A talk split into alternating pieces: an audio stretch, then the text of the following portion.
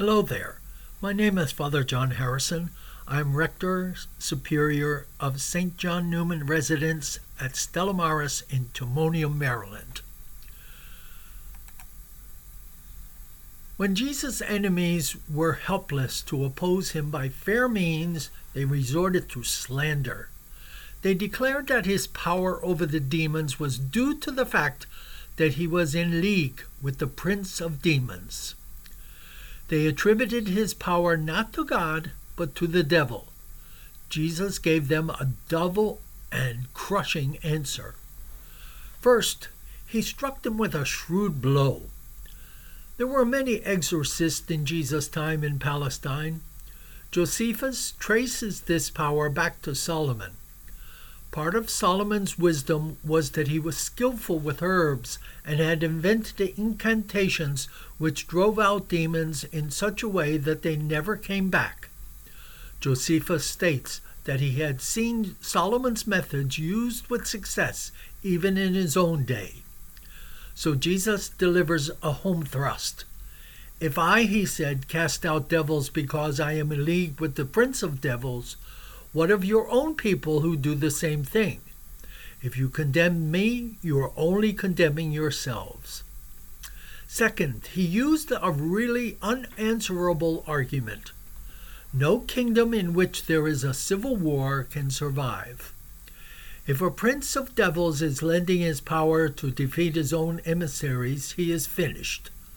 There is only one way for a strong man to be defeated, and that is for a still stronger man to master him. Therefore, said Jesus, if I cast out devils, so far from that proving that I am in league with the prince of devils, it proves that the devil's citadel is breached.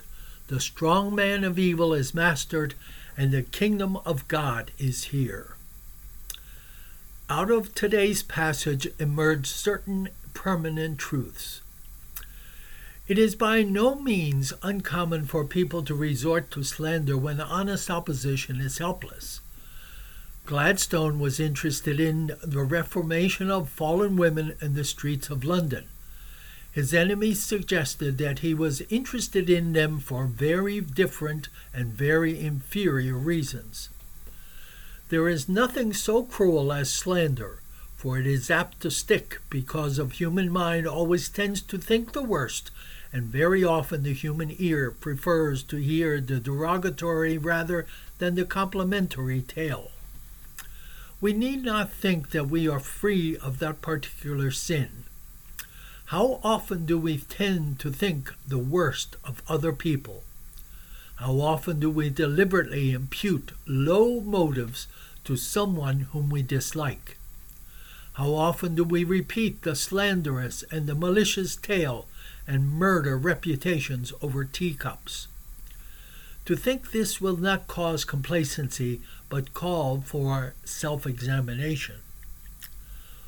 Once again, we must note that Jesus' proof that the kingdom had come was the fact that sufferers were healed and health walked where disease had been.